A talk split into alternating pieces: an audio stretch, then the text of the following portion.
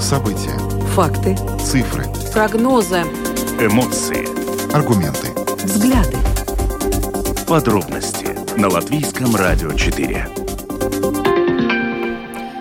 Здравствуйте, в эфире Латвийского радио 4, программа «Подробности», ее ведущий Евгений Антонов. И Юлиана Шкагала. Мы также приветствуем нашу аудиторию в подкасте и видеостриме. Вкратце о темах, которые мы обсудим сегодня, 20 сентября. Правительство Латвии может принять решение о потолке цен на энергоносители еще до выборов Сейм. Министерство экономики констатировало, что средний тариф в размере 150 евро за мегаватт в час, который правительство прогнозировало в июне во многих самоуправлениях, уже превышен. Ну а далее обсудим э, ситуацию в ледовых холлах нашей страны. Э, на днях э, президент хоккейного клуба МОГО Марис Мартинсон в социальных сетях опубликовал счет, который ему пришел за август. Счет за ледовую арену 67 тысяч евро за электричество. И после этого ледовые холлы одним за другим начали сообщать о том, что счета за электричество выросли просто в несколько раз за последнее время время. И, э, в частности, ассоциация э, ледовых арен сообщает, что все это может привести просто к закрытию. Ну и сегодня этот вопрос рассматривался на заседании подкомиссии Сейма по спорту, которая со своей стороны поручила правительству найти решение для компенсации роста расходов на электроэнергию для спортивных площадок, ведь с проблемами столкнулись не только ледовые арены. Вот сегодня мы более подробно эту ситуацию обсудим и в нашей программе.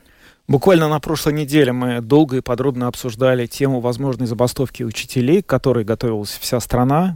Забастовка не состоялась, но вот теперь выясняется, что забастовку планируют провести медики.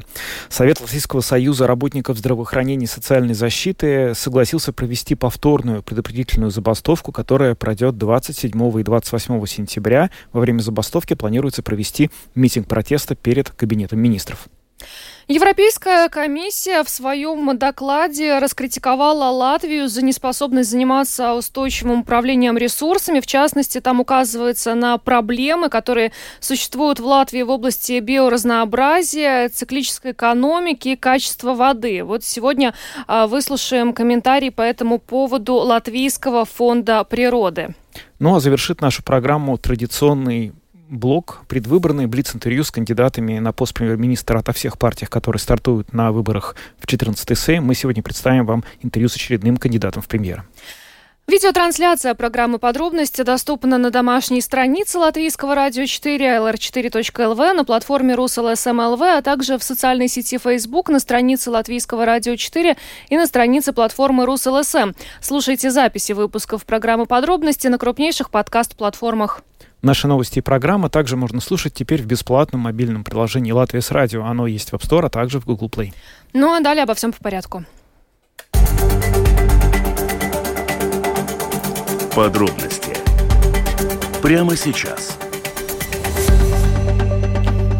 Программа «Подробности» на Латвийском радио 4. Поговорим о том, что накануне после заседания коалиции э, сообщили о том, что за неделю до выборов, 27 сентября, э, правительство может принять решение об установлении потолка цен на энергоносители. А, в частности, э, для того, чтобы покрыть рост цен на электроэнергию, Правительство планирует также установить фиксированный тариф на определенное количество киловатт-часов в месяц. И, как в случае с теплоснабжением, государство также будет сотрудничать с торгующими электроэнергией компаниями, чтобы все домохозяйства автоматически получали поддержку в своих счетах. Ну и более подробно сегодня о возможности установить этот потолок цен на энергоносители мы поговорим э, с ассоциированным профессором Института защиты окружающей среды и тепловых систем РТУ Владимиром Кирсановым, который с нами сейчас на связи. Э, добрый вечер. Добрый вечер. Владимир, здравствуйте. Ну, расскажите, пожалуйста, какой потолок на энергоресурсы нужен нам, какой нужно ввести уровень правительству, чтобы потребителям удалось в этом сезоне оплачивать счета, которые растут просто каждый месяц? Э, здесь, наверное, не будет такого одного конкретного ответа, потому что мы видим, что цена на электричество растет э, как вы сказали, каждый месяц, и, в принципе, за год это в районе 10 раз увеличилась э, э, цена на электричество. Э, потолок, э, э, я думаю, нужно выбирать в зависимости тоже, как уже говорили, от количества потребления. Это, конечно, не будет, что на весь объем потребляемой электроэнергии, насколько я понимаю, на данный момент идет вопрос о первых 100 киловаттах потребления. Но, как мы знаем, у каждого потребления в домохозяйстве значительно отличается. У кого-то это, возможно, даже меньше 100 э, киловатт, у кого-то это и 200, а у некоторых и свыше 500 киловатт часов, если там какие-то большие энергоемкие, э, скажем так, э, технологии, бойлеры и так далее, насосы. Поэтому, в принципе, здесь нужно понимать общий объем потребляемой электроэнергии в домохозяйстве и соотносить эти, э, так скажем, э, помощь хозяйствам в соотношении к другим э, субсидиям к теплоэнергии, энергии, централизованная, к гранулам, к дровам. То есть нужно общее иметь представление о объемах потребляемых энергоресурсах в Латвии. Ну, как вам кажется, вот решение установить потолок цен на энергоносители в нынешней сложившейся ситуации это последний, э, ну, скажем, действенный механизм, или все-таки нет? Можно было бы найти какие-то более эффективные меры поддержки жителей?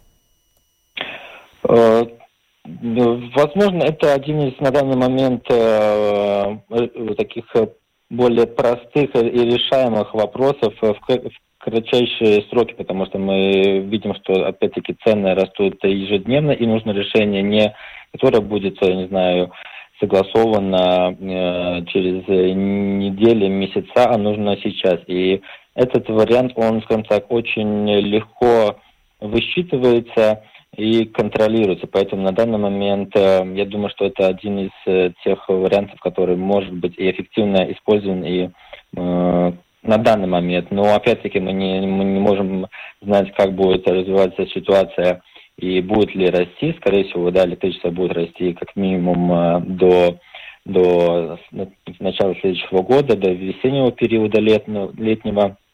И если будет продолжение по возрастанию, то я думаю, что этого будет и, возможно, мало. Нужно будет, нужно будет решение другие, еще более скажем так, э, глобальные. В какую сумму, на ваш взгляд, по вашим оценкам, может вылиться вот эта вот поддержка для государства, если будет принят вот ну, обсуждаемый сейчас уровень потолка в размере первых потребленных 100 киловатт-час? Э, к сожалению, не могу на данный момент, не обладаю информацией о общем потреблении электричества в домохозяйствах, но это, конечно, о, идет речь о десятках, в принципе, десятках миллионов евро, потому что, ну, тут надо посмотреть, сколько общее потребление, и тогда уже считать. Не могу сейчас комментировать. Ну, вообще, вот э, эта мера, которую правительство может принять уже, э, по сути, на следующей неделе, а, был озвучен определенный э, риск, который существует сейчас вот со стороны коалиции, о том, что интенсивность поддержки не должна достигать 100%, потому что теплоснабжающие компании и самоуправление в таком случае не будут мотивировать, мотивированы искать максимально дешевые энергоресурсы и утверждать более низкие тарифы. Вот э, как вам кажется, насколько действительно этот риск э, сейчас э, ну, существует? Не является ли это, ну, скажем, такой отговоркой со стороны коалиции о том, что не нужно все-таки устанавливать эту поддержку на уровне 100%?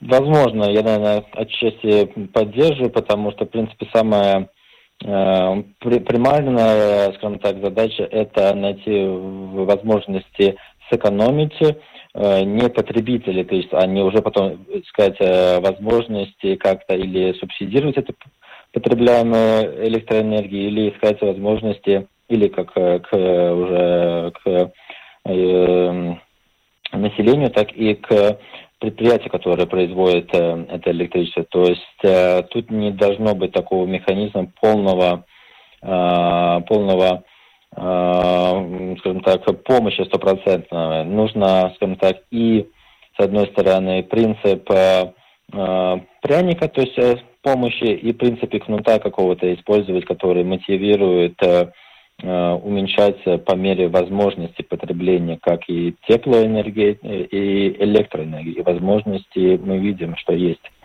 в Латвии.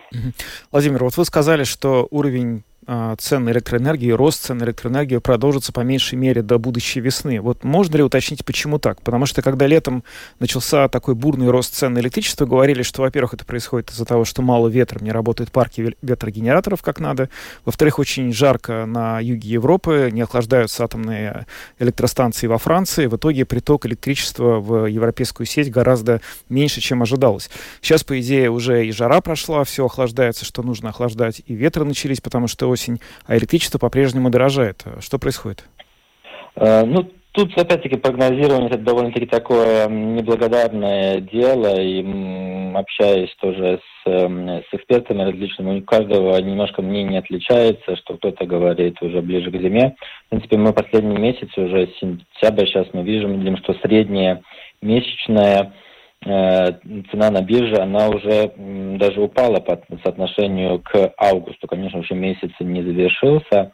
И мы видим какие-то позитивные э, скажем так, э, моменты. Возможно, это будет не какой-то долгосрочный скачок вниз, возможно, это будет краткосрочный, но это, возможно, уже какой-то первый сигнал к стабилизированию.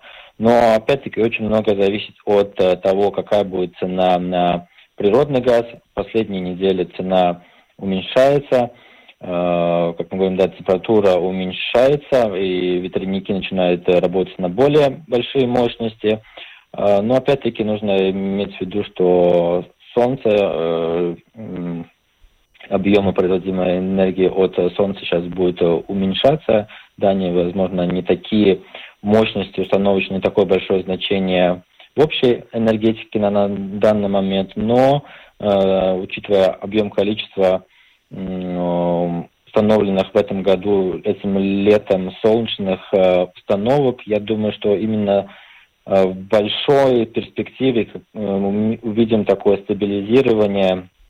Это ближе к лету, когда уже будет и э, останутся ветряники, и солнце начнет заработать на полную мощность, которая солнце сейчас еще в процессе установки. И я уверен, что они будут мощности устанавливаться и скажем так, весь этот зимний даже период, потому что большой, большая инерция и даже те объемы, которые зарезервированы, еще не установлены.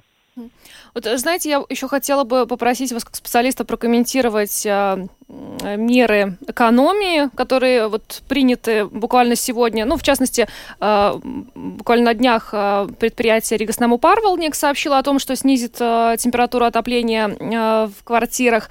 А сегодня уже на уровне правительства было принято решение снизить температуру воздуха в помещениях, установив ее не выше плюс 19 градусов. Таким образом, это по расчетам э, поможет сэкономить около 5% расходов на отопление. Вот в той ситуации, в которой мы сейчас находимся, у нас огромное количество вторичного жилья, это не энергоэффективные дома. Э, что будет там, если э, снизить температуру отопления? Мы пытались получить ответ на этот вопрос от Рига Снаму Парвелникс. Они как раз сейчас тоже ищут решение, как это сделать, чтобы не пострадали жильцы квартир, которые находятся на первых этажах, которые являются угловыми квартирами, потому что мы сейчас видим, что температура ну, неравномерно распределяется по квартирам э, в рамках одного многоквартирного дома. Но вот какие риски видите вы? То есть как это повлияет вообще на жилой фонд, если сейчас действительно снизить э, температуру отопления в помещениях? А, по сути, здесь наоборот, э, именно у старых э, многоэтажных домов, которые не энергоэффективны, у них будет больше возможность сэкономить на энергии, потому что они потребляют сейчас в районе, возможно, 150-200 киловатт-часов на метр площади в год. И ну, 20 градусов в помещении одинаково чувствуется как и в новом, так и в старом доме. Проблема такая, что э, нужно, чтобы специалисты э, занимались балансировкой дома, как вы говорите, что где-то теплее, где-то холоднее. э, дома должны быть теплообменники, э, регуляция, балансировка произведена, и это, по сути, такой, ну, сейчас именно та ситуация, когда это большая работа, но она должна, был, должна быть сделана, и тогда мы увидим большой результат, потому что ну, опыт показывает, что есть дома, где квартиры по 24, даже 25 градусов в отопительный сезон. А, как вы правильно говорите, что каждый дополнительный градус э, 21-22, то есть это в районе 5% от э, дополнительной э, энергии, энергии, которые необходимо потратить э, дому. А дома, которые, скажем так, относительно новые, энергоэффективные, там при понижении температуры на 1-2 градуса, конечно, именно фактически э, этот э, сэкономленный мегаватт-часов будет значительно меньше, чем в вторичном э, секторе. Но, да, работа предстоит большая. С нами был Владимир Кирсанов, ассоциированный профессор Института защиты окружающей среды и тепловых систем РТУ. Спасибо вам за ваш комментарий. Спасибо. Всего доброго. Всего доброго. А, ну что ж, а, первый, значит, э, топик, который мы сегодня обсудили, это решение о потолке цен на энергоносители, которое еще будет принято, и, очевидно, уже совсем скоро, 27 сентября, по крайней мере, об этом вчера было заявлено после заседания коалиции. Непонятно, каким будет этот потолок, но вот как сегодня в интервью Латвийскому радио сказал эксперт по энергетике Юрий Созланиш, он э, считает, что это могли бы быть там 200 или 180 евро за мегаватт-час.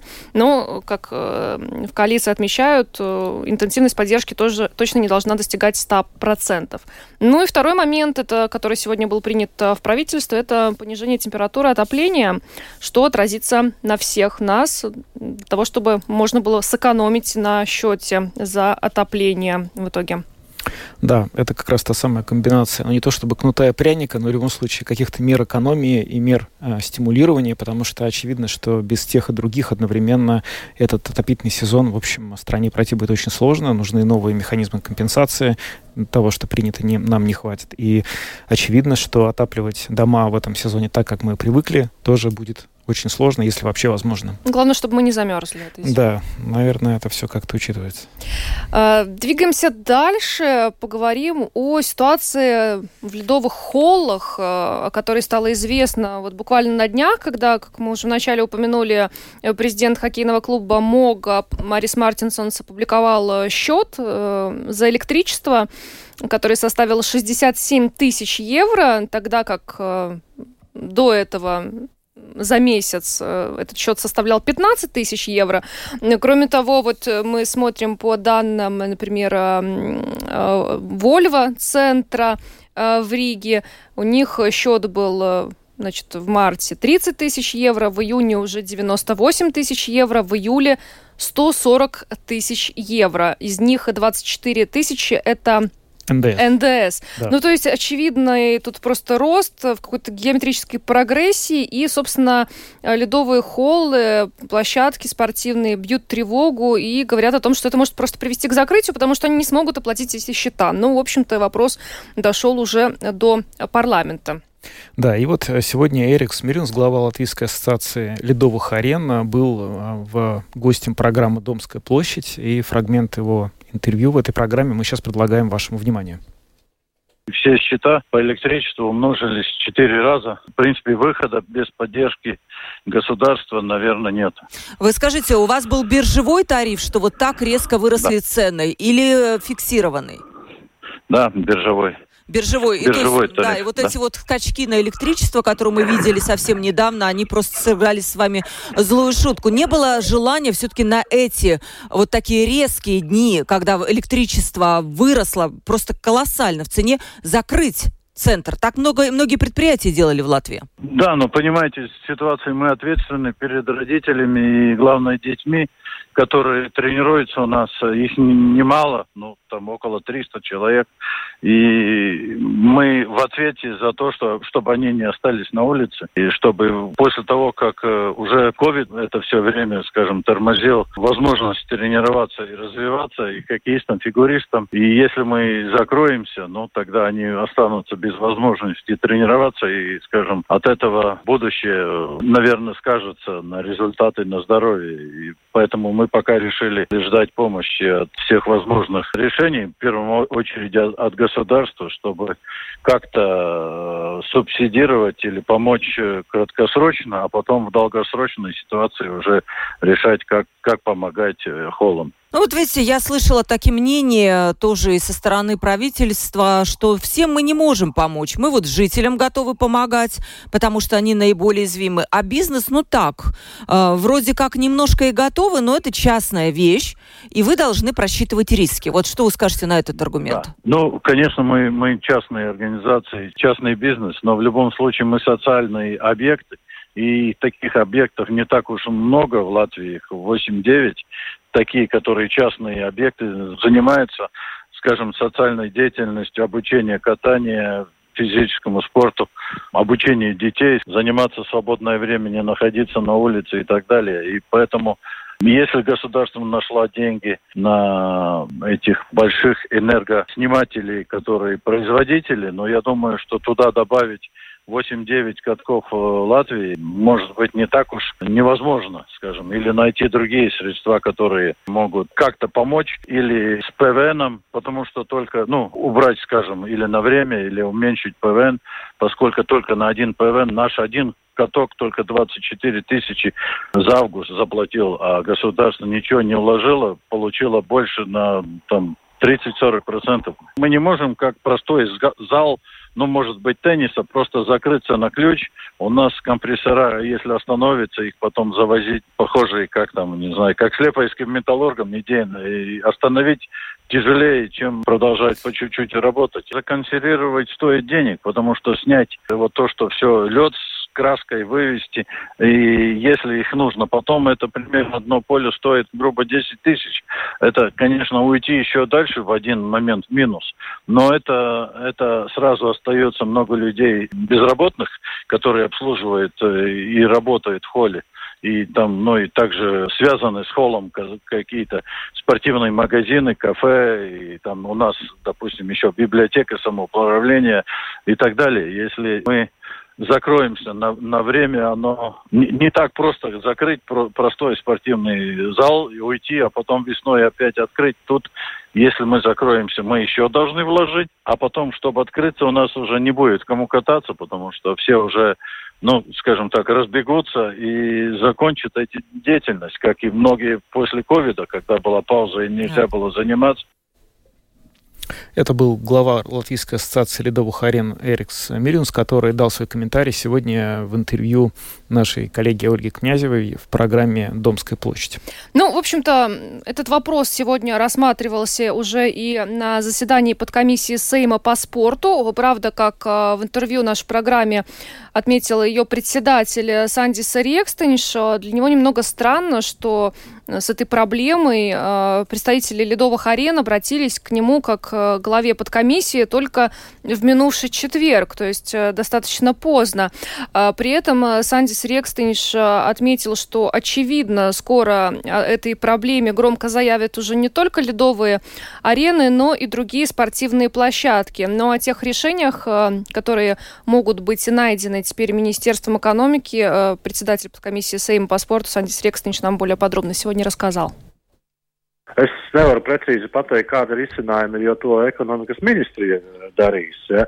Bet tas, ko они паши arī minēja... Я не могу точно сказать, какими будут решения, поскольку этим будет заниматься Министерство экономики. На заседании подкомиссии представители Минэкономики сказали, что государство могло бы компенсировать половину затрат на цену электроэнергии, превышающую фиксированный платеж – но пока никаких конкретных цифр нет, поскольку задачей Министерства экономики является предложить какое-то комплексное решение, поскольку понятно, что речь идет не только о ледовых холлах.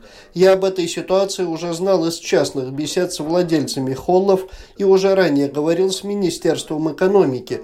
Насколько я понимаю, какие-то готовые сценарии у них есть. Сейчас не нужно что-то придумывать. Поэтому, думаю, весь этот процесс не должен затянуться. Самое главное – проделать эту работу тщательно, чтобы потом опять не возникло сюрпризов, что какая-то часть не может квалифицироваться для получения господдержки.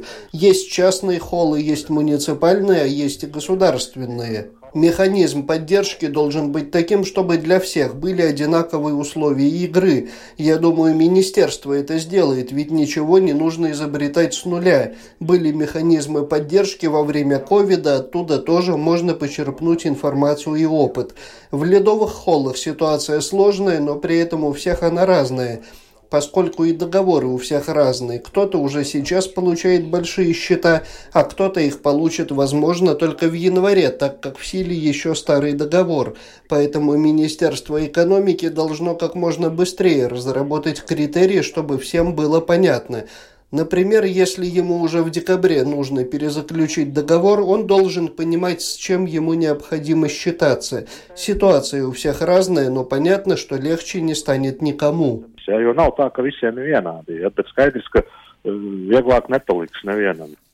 Это был Сандис Рекстинш, председатель подкомиссии Сейма по спорту. Ну и представители Министерства экономики сегодня на заседании этой подкомиссии э, сообщили о том, что э, ну, помощь э, оказана будет в этой ситуации. Да, безусловно, помощь в этой ситуации ожидаема, потому что такие крупные и энерго многопотребляющие объекты, как бассейны, ледовые холлы, просто не могут оказаться без такой поддержки в ситуации, когда бушует энергокризис.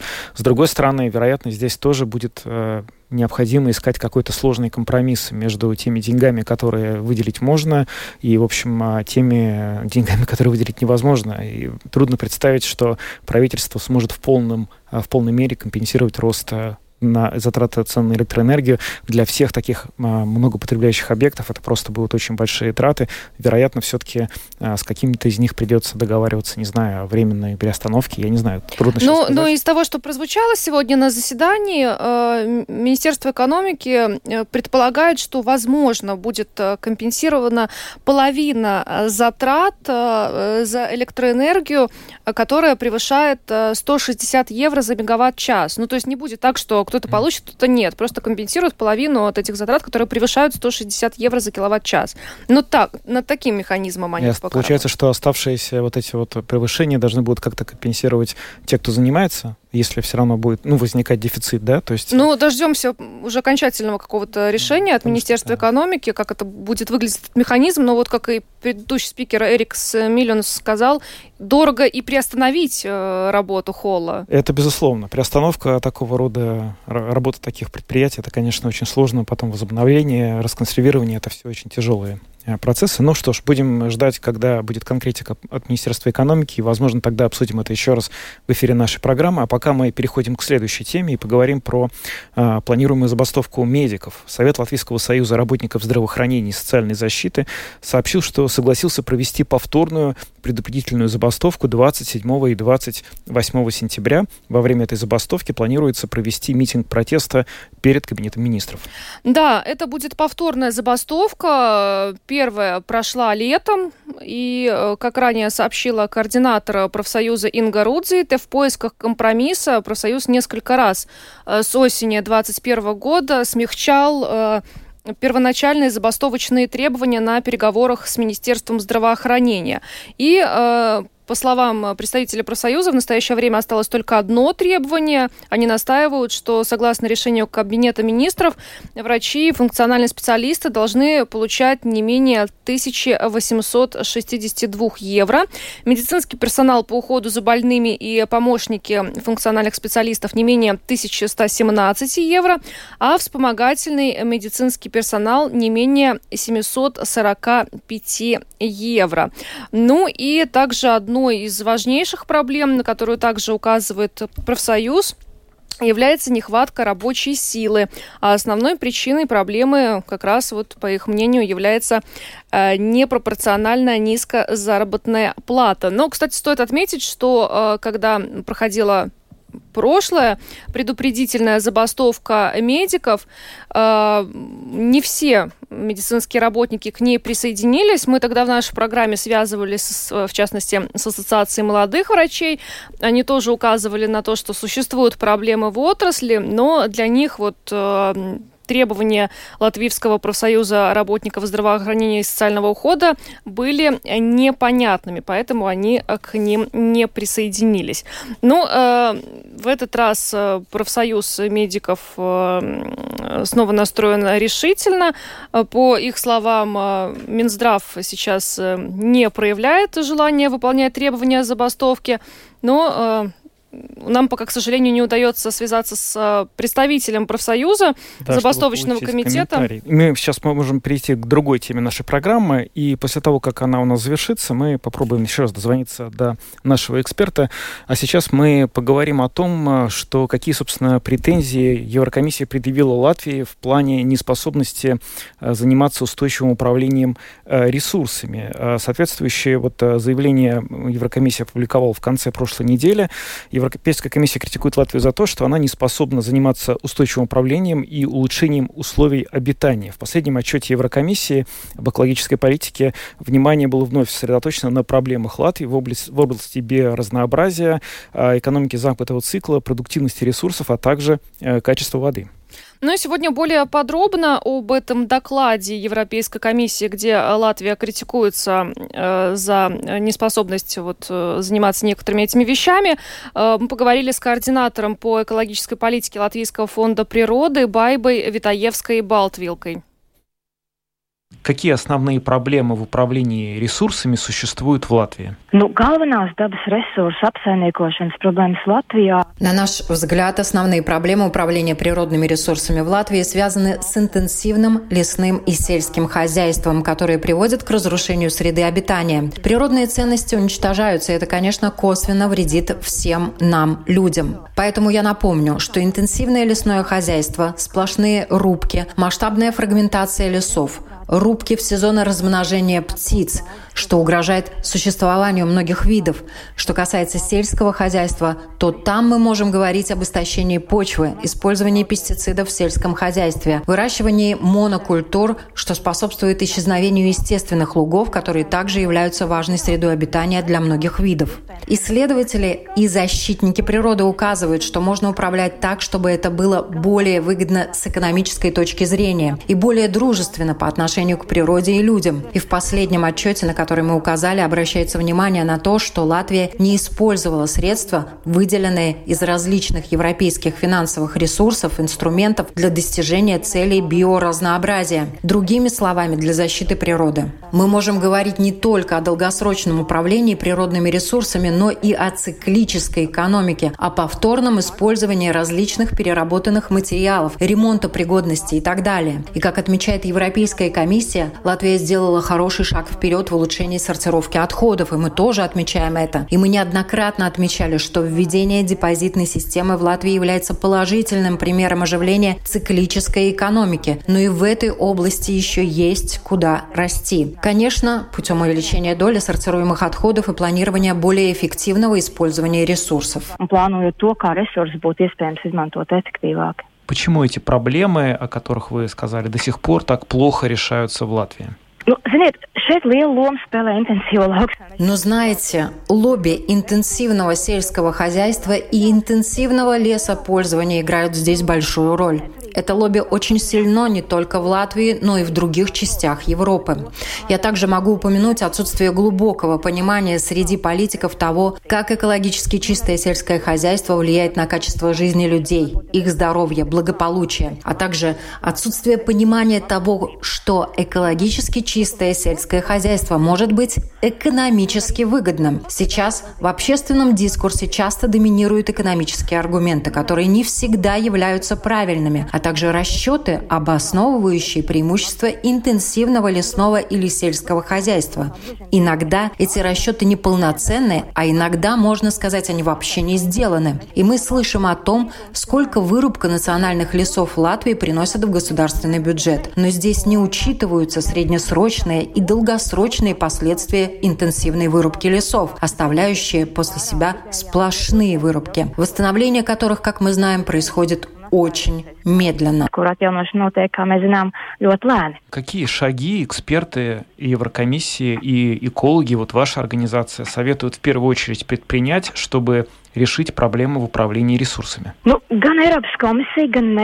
и Европейская комиссия, и мы призываем к большей детализации и ясности в правилах, регулирующих различные охраняемые территории, уточнив, как именно будут охраняться природные ценности на этих территориях. То есть необходимо определить и конкретизировать прямые показатели, которые должны быть достигнуты. И, конечно, увеличение доли охраняемых территорий, потому что в настоящее время в Латвии она одна из самых низких в Европейском Союзе. И мы, и Европейская комиссия ясно даем понять, что финансовые ресурсы, доступные от Европейского Союза, должны быть использованы здесь более активно для достижения цели охраны природы и циклической экономики. И так как я уже говорила, нужно добиться более высокого уровня переработки отходов, увеличить баланс зеленых закупок и так далее. Это самые ключевые шаги, которые должны быть предприняты, которых уже говорили мы и на которые обратила внимание Европейская комиссия в своем недавнем докладе. Если все-таки власти Латвии не будут следовать рекомендациям Еврокомиссии, каким последствиям это может привести? Как для природы Латвии, так и в виде штрафных, возможно, санкций для Латвии и для самого правительства? Nu, ja mēs runājam par aprits ekonomiku, tad Латвия šobrīd maksā. Если мы говорим о циклической экономике, то Латвия в настоящее время расплачивается за невыполнение требования по сортировке отходов. Так, согласно информации Министерства финансов, в 2021 году Латвия заплатила в бюджет ЕС около 14 миллионов евро. Эта сумма обоснована количеством непереработанных отходов пластиковой упаковки. И предполагается, что в 2022 году мы заплатим еще больше – 15 миллионов 200 тысяч евро. Это деньги, которые можно было бы вложить в продвижение долгосрочного управления отходами. А если говорить о защите территорий Натура 2000 в Латвии, то Европейская комиссия уже начала процедуру за несоблюдение требований по защите сред обитания Натуры 2000. И это особенно касается лугов, альшаников. На данный момент Латвии предоставлена возможность улучшить ситуацию, я предполагаю, что здесь делается все возможное, по крайней мере, формально. Но если через некоторое время ситуация не улучшится, то, возможно, будут введены и финансовые санкции. Это была Байба Витаевска-Балтвилка, координатор по экологической политике Латвийского фонда природы. А нам вот пока э, удалось связаться с председателем забастовочного комитета профсоюза работников здравоохранения и социального ухода Лигой Барни, и мы сейчас готовы э, поговорить с ней о планируемой забастовке медиков. Добрый вечер. Добрый вечер. Скажите, ну, э, недавно была одна э, забастовка. Почему было принято решение провести ее еще раз? Э, и, ну, то есть понимают ли сейчас в профсоюзе э, работников здравоохранения и социального ухода, что, ну, очевидно, проблема с необходимым финансированием в разных сферах э, народного хозяйства нашей страны накопилось так много, что э, достиг, достиг, э, цели, которая поставлена перед профсоюзом, но, очевидно, не удастся достигнуть в кратчайшие сроки? А, ну, видите, это уже было в июне принято, что если нас не услышат в июле, да, то надо делать забастовки и в сентябре. И было выбрано уже в июне, что будет 27-28 сентября забастовка. А, да, нас не услышали 27 июля, но смотря на те зарплаты, которые получают медики, ну, помощники медсестр, если у них есть зарплата 745 э, евро, это бруто, да, а, ну, я не знаю, как они смогут а, прожить эту зиму тоже. А, я понимаю, что есть глобальные проблемы, и многие это понимают, и медики уже показали, что они готовы делать все, когда был ковид, да, а, медики были герои, которые, несмотря ни на что, работали много часов только чтобы помогать И это главная наша миссия – помогать людям. Почему медиков э, тогда звали героем, а теперь, э, ну, забивают, что надо и платить за это. Как будет выглядеть вообще забастовка? Будет ли работать э, все медицинские э, учреждения? Смож, смогут ли люди получать все услуги? А, да, на забастовке участвует а, то, что мы дали и а, по закону, как положено, дали информацию, это 316 а, работников а, медицины.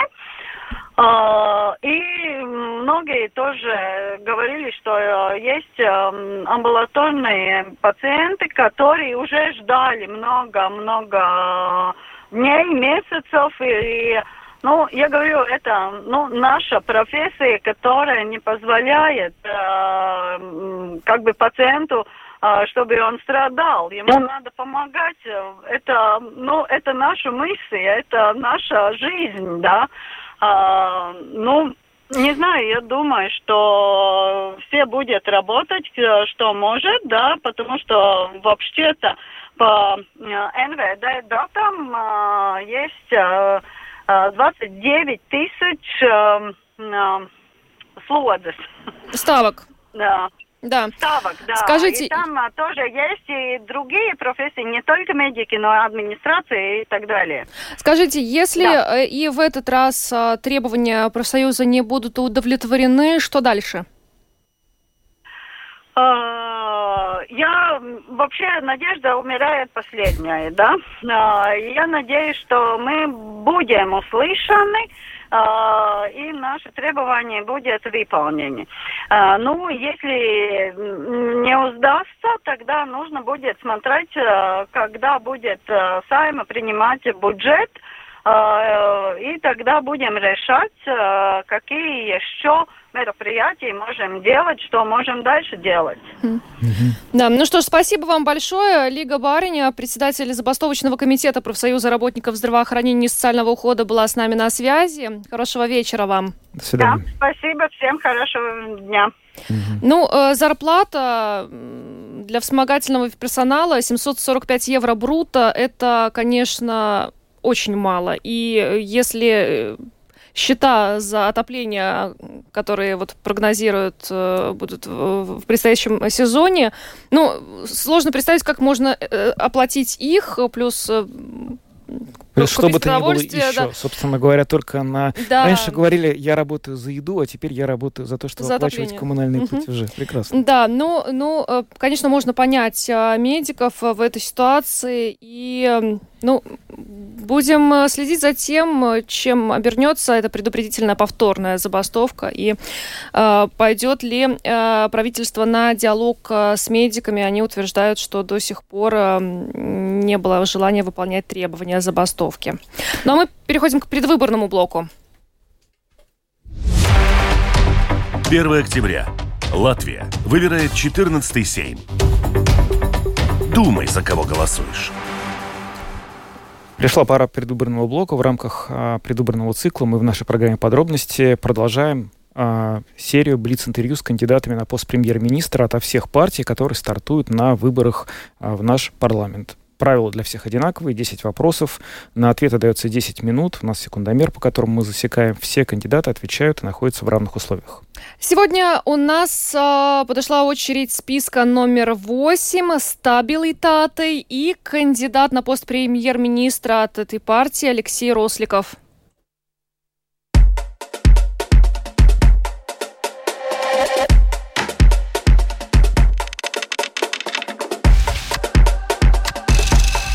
Самое главное, что избиратель должен узнать о вашей программе? Первая основная политическая платформа стабильности выступает за энергетическую независимость. Мы хотим вернуть обратно людям наши гидроэлектростанции. Сейчас, на мой взгляд, абсолютно незаконно произошла уже монополизация, и нам наше электричество продают в четыре раза дороже с какой-то там европейской биржи. Абсолютно нонсенс. И второе, самое главное, чтобы мы хотели, чтобы избиратели узнали, что мы достаточно смелые, чтобы говорить о том, что газ надо покупать у производителя, у страны продавца, а не у четырех э, посредников, которые зарегистрированы в Германии. Только честная политика, только смелые решения, которые направлены на то, чтобы у людей ситуация и в экономике, и дома была стабильная и доступная. Три главные проблемы Латвии, которые вы будете в первую очередь решать на посту премьер-министра. Первое, весьма важное.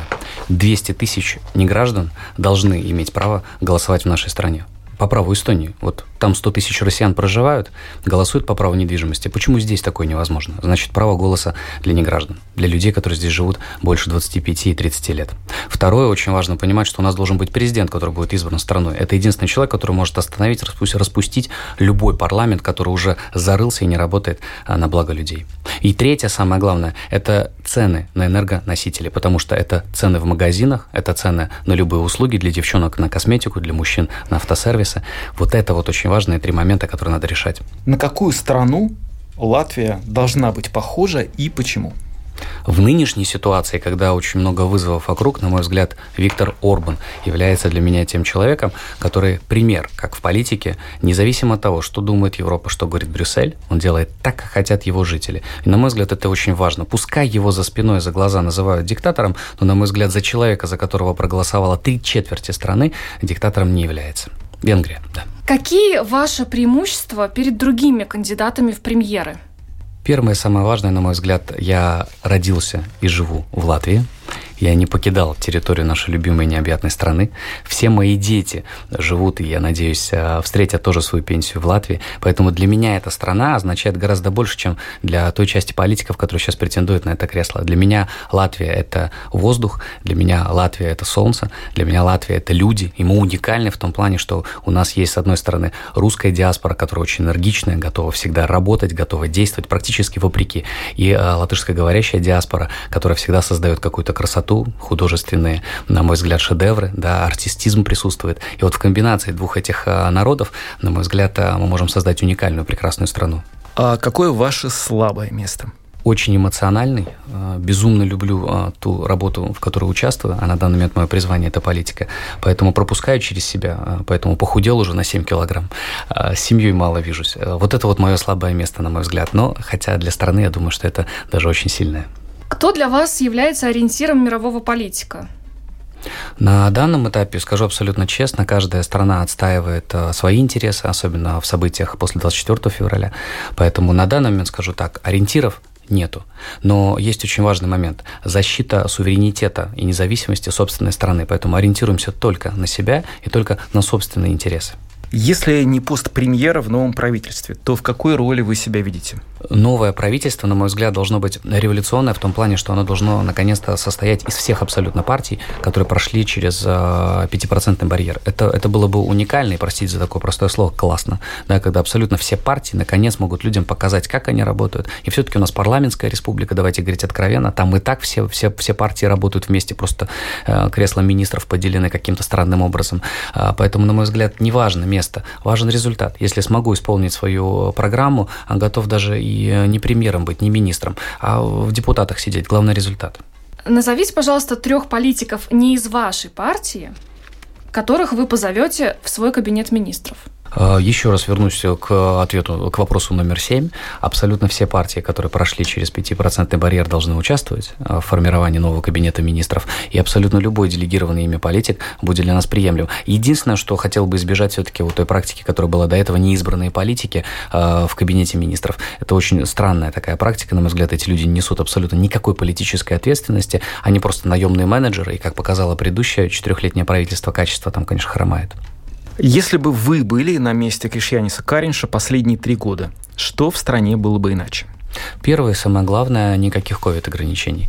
Я абсолютно принимаю ту сторону, скажем так, э, которую отстаиваю последние два года. Да, болезнь есть, да, вирус есть, но это была фатальная ошибка, на самом деле, сломать столько судеб, столько жизни ради того, чтобы сейчас признать, что это все было абсолютно неэффективно. А второй важный шаг, я бы уже наконец поступил бы как эстонцы и литовцы, закрыл бы наконец от Air Baltic, потому что просто сотни миллионов туда втюхиваем, абсолютно непонятно по какой причине, зачем все эти деньги могли уйти и на больных раком, онкобольных, больные, которым требовалось 40 миллионов. Поэтому, на мой взгляд, сейчас Кришнис Каринч выполняет прекрасную функцию менеджера, но ни в коем случае не, скажем так, отца нации нельзя так говорить, но человека, который действительно заботится и болеет за свой народ. Поэтому я бы, наверное, 95% того, что делает Кришнис Каринч, сделал бы иначе. Если у вашего правительства появится лишний миллиард евро, как вы его потратите? Дети, пенсионеры, и работники социального направления. Это однозначно. У нас полмиллиона людей в стране зависят от пенсии, не только по возрасту, но и по инвалидности. Абсолютно смешные выплаты, абсолютные копейки, на которые выжить практически невозможно. Людям раздать, укрепить ситуацию в стране, после чего экономика-то будет расти. Эти деньги, которые они получат в виде своих пенсий э, и пособий, они же не переведут в Америку, правильно? Они же здесь их потратят. Опять-таки эти все деньги опять вернутся в экономику, опять вернутся в бюджет страны. Вот этот основной принцип э, наши руководители страны просто не понимают, что деньги когда они вращаются внутри страны, они укрепляют страну, не делают ее слабее. Ну, наверное, это у них такая рефлекторная привычка, все, что заработали, за границу вывозить. Осталось 4 минуты и 8 секунд, и они полностью ваши. Вы можете уточнить или любой... конкретизировать ответ? Перестань, все в порядке. Этого достаточно. 6 минут – прекрасное время. 1 октября. Латвия выбирает 14-й сейм. Думай, за кого голосуешь. Был кандидат от списка номер 8 стабилитатой Алексей Росликов. Ну, как вы слышали, не все используют возможность 10 а, а, минут а, потратить на ответ на вопросы, но это их право. Да, главное вписаться в те 10 минут, которые мы им даем, а дальше это, в общем, выбор того человека, который дает интервью. Мы продолжим а, цикл интервью с кандидатами в премьер-министры в оставшиеся до выборов дни. Каждый вечер, примерно в одно и то же время, последним сюжетом нашей программы будет интервью с каждым новым кандидатом. Мы идем в обратном порядке от номера 19 в избирательном бюллетене до номера 1. На этом программу подробности завершаем. С вами были Евгений Антонов и Юлиана Шкагла. Звукооператор Яна Дрейман и видеооператор Роман Жуков. Хорошего вечера и встретимся уже завтра. До завтра.